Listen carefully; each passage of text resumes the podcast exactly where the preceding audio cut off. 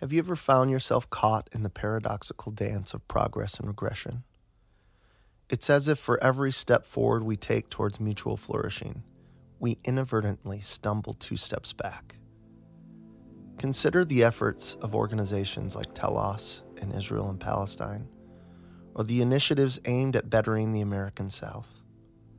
Despite our best endeavors and our best efforts, we're still plagued by the persistence of violence, both in the name of religion and through issues like gun violence, the looming climate crisis, racial tensions in America, women's rights all over the world, L G B T Q struggles, and the horrifying reality of human trafficking.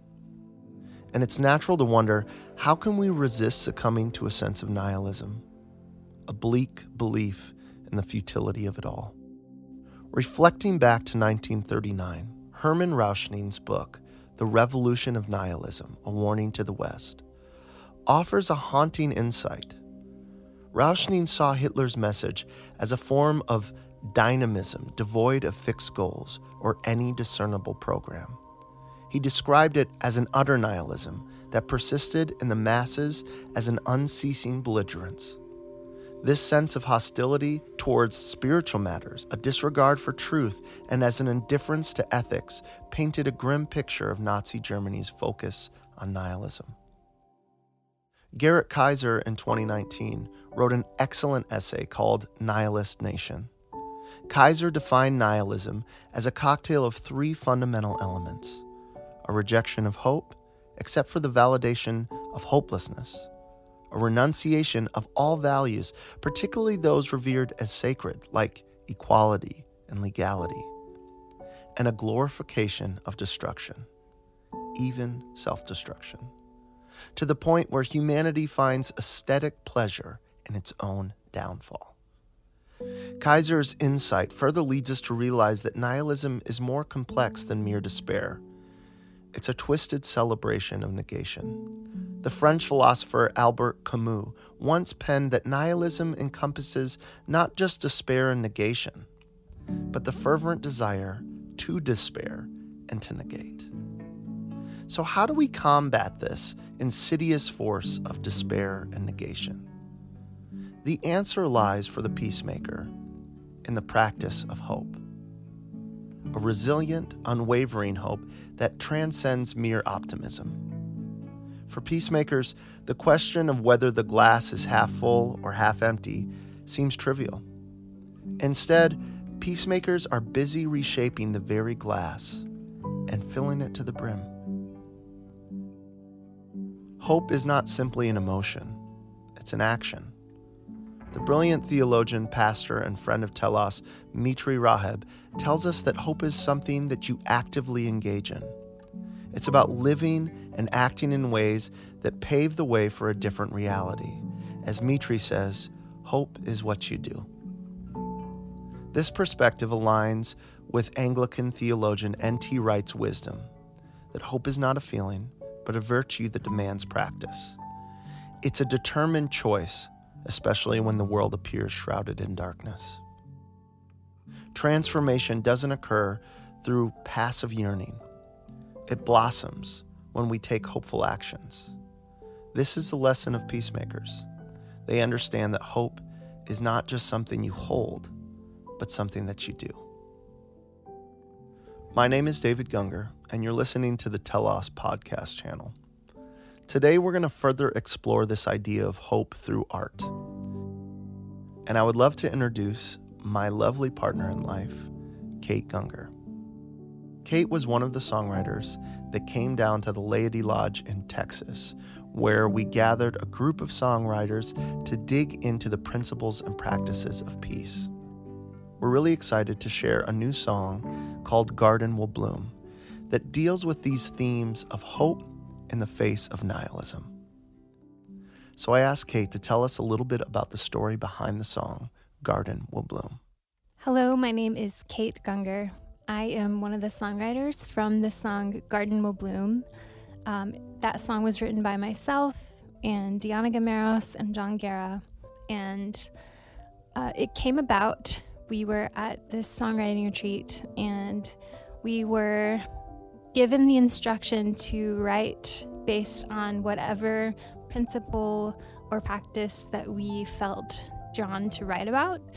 And so we started talking about kind of this whole idea of the hard work of peacemaking. Our conversation was kind of shaped by this quote that I had heard a long time ago in a sermon by Avot de Rabbi Natan. Hopefully I'm pronouncing that right. And the quote is, "Do not be afraid of work that has no end." And so we started talking about, especially in relation to peacemaking, just how work is such a defining part of our lives. And I've been to the Middle East and to the American South on Telos trips, and a common theme that I have felt in my conversations with the people who are doing the endless, difficult work of peacemaking, who are living in oppressive and restrictive realities, especially people that come to mind, like people I met in the parents' circle, who they have lost so much and they still, they cannot stop fighting for and working towards the hope for a better future and a better life. And so we started talking about all of that and about all of this hard, painful work. It takes so much from you, and you may never see the fruit of that in your lifetime, but that doesn't make the work not vitally important to your life, to the life of our world. And so that kind of inspired our whole conversation of like, so what does that look like? Um, it's a lot of tending. And then we started using a lot of gardening language because it is so applicable of, you know, the things that you work on, the plants, the seeds that you plant, the the things that you're tending um, are a hope for a better future. And even if you don't see that in your lifetime, it doesn't mean you shouldn't be giving your work, your life towards that. Kate, thank you so much for joining us today. We hope that you will check out this record and these new songs in collaboration with Good Shepherd Music Collective. You can check that out wherever you stream music. Without further ado, here's the song, Garden Will Bloom.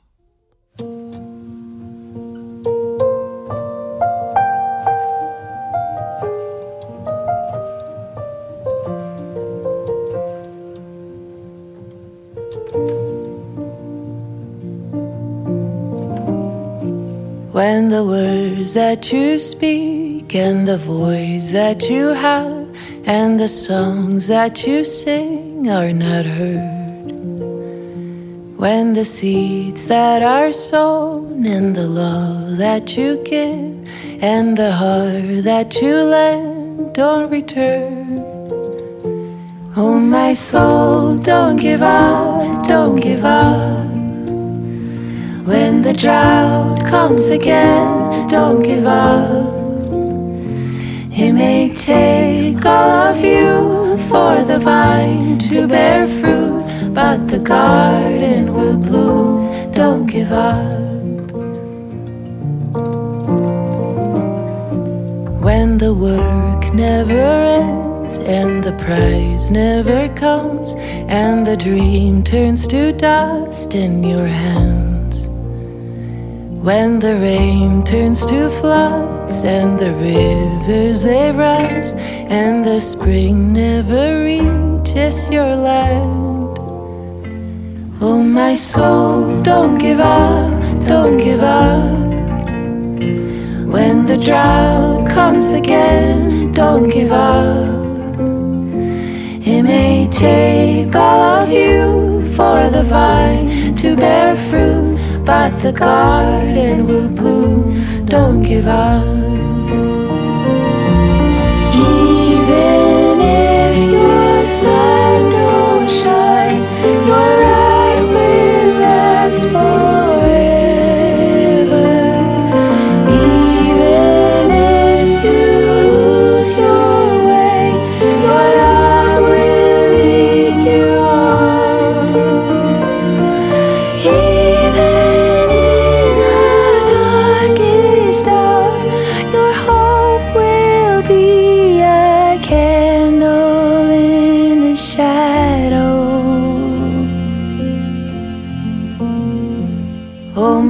home, don't give up, don't give up. When the drought comes again, don't give up. It may take all of you for the vine to bear fruit, but the garden will bloom, don't give up. It may take all of you for the vine to bear fruit, but the garden will bloom, don't give up. Yes, the garden will bloom, don't give up.